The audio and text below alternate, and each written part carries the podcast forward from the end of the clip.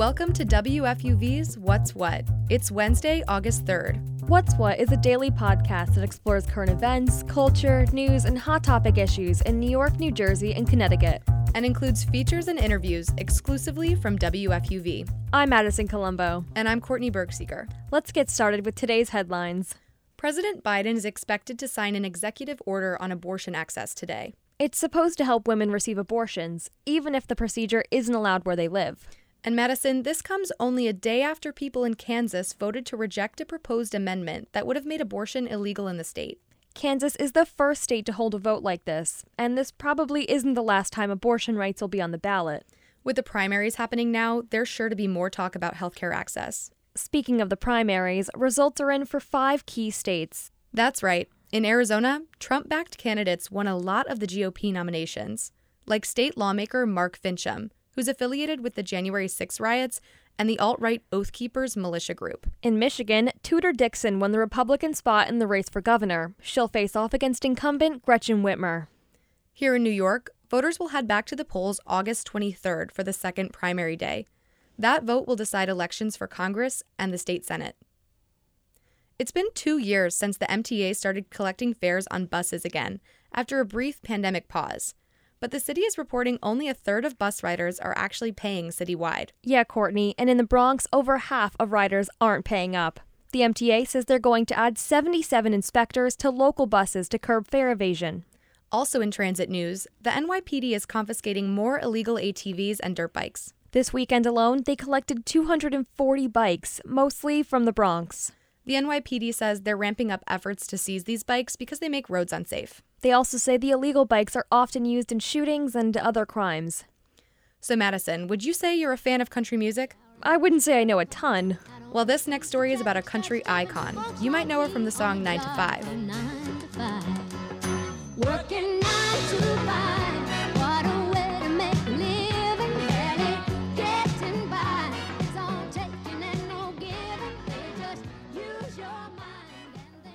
Dolly Parton, famed performer of songs like Jolene and Coat of Many Colors, is being honored for her charity. Parton donated a million dollars to COVID research, and now she'll receive the Carnegie Medal of Philanthropy for her contributions. The award is given out every two years, and she's joined by fellow entrepreneurs and philanthropists. Parton's funds went towards what we now call the Moderna vaccine, which has since saved many lives. The award ceremony will take place right here in the city this October.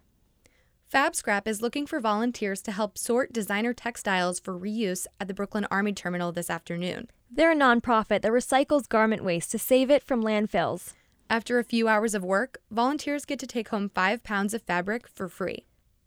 As we enter the dog days of summer, people are looking for more ways to spend time outside with their furry friends. Some take them to the park, others to the beach, but what about on a boat? I spoke with Circle Line Cruises about their first ever pup cruise. Outside of Pier 83 in Manhattan, a plethora of people and their pups boarded the first ever Circle Line dog cruise. And for those without a pet, there were pens and pens of playful pooches waiting on their forever home. Bill Whitney is with the New York Cruise Line. Our positively perfect pup cruise is kind of a fun experiment for us. We've never done a dog cruise before. We thought this would be a fun way of engaging New Yorkers and getting people to celebrate New York and have fun on a boat. And so the idea was to bring in the North Shore Animal League as a partner to set up for mobile adoption so people could come and look at dogs and hopefully adopt a few cuddly guys. And uh, at the same time, uh, pet owners can bring their dogs on the boat. The event celebrates the history and culture of the harbor, while also raising money and awareness for animals in need. All of the ticket sales for the cruise went to the North Shore Animal League, a group dedicated to saving animals and raising adoption awareness. In 2021, over 4,000 animals died in kill shelters across New York State, and a bill currently sits on Governor Hochul's desk to ban the sale of dogs, cats, and rabbits in pet stores. Whitney himself is a proud owner of a rescued pup, and he says there's nothing better than saving an animal. Uh, my dog is adopted from our local ASPCA out here in Westchester County. And there's just a there's no better feeling than than doing an adoption and finding a new best friend.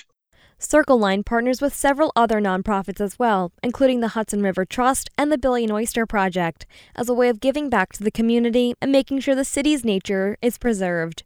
We basically provide funds to a lot of maritime nonprofit organizations in the New York metropolitan area. Uh, but this is really kind of one of the bigger things we've done.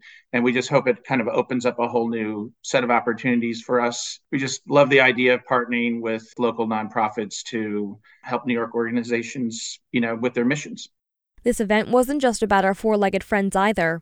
The cruise is part of Circle Line's campaign to get more New Yorkers on the water. Whitney says they'll keep coming up with fun, new ideas to get New Yorkers to experience the wonder and beauty of their skyline from the sea.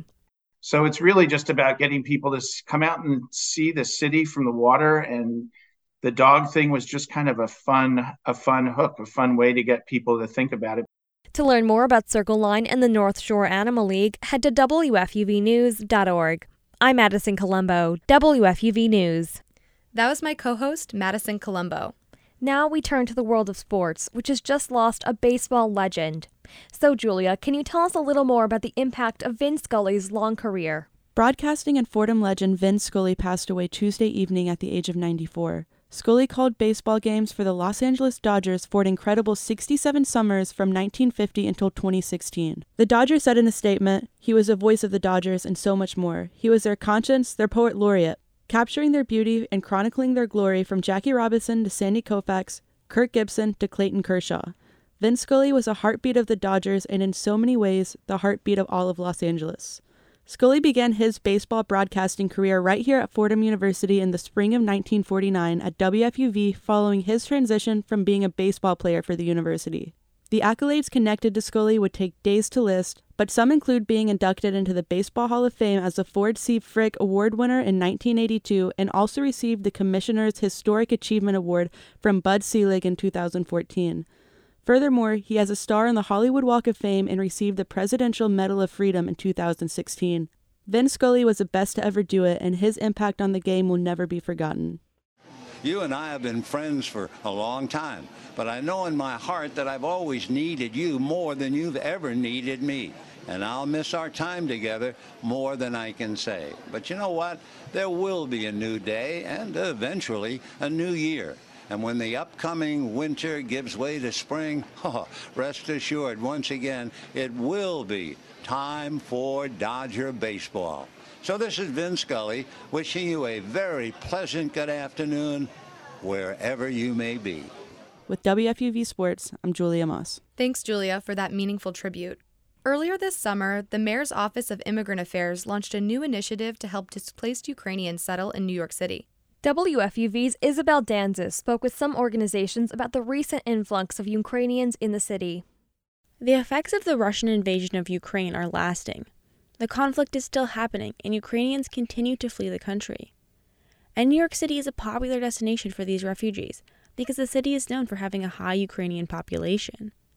The Mayor's Office of Immigrant Affairs, or MOIA, created a $2 million initiative to try to help these people. They partnered with nonprofit organizations ranging from resettlement agencies to community groups to legal aid. Uh, the immigration system is quite complex, uh, especially for those who've never interacted with it, right? And, you know, we understood that the Ukrainian community here, uh, we uh, are home to the largest Ukrainian community in the country and that they would need support navigating that. That was Commissioner Manuel Castro. According to Castro, people face various issues when they enter the United States. Castro says one of the biggest obstacles is the United States legal system. And now it's important to, you know, to provide the legal services that, uh, like I said, are often hard to come by. And if people don't have access to those, uh, they can become incredibly expensive, uh, especially for those, you know, families or individuals that do not have the resources to perhaps engage in, in these uh, immigration legal um, processes. That's where the New York Legal Assistance Group, or NYLAG, comes in.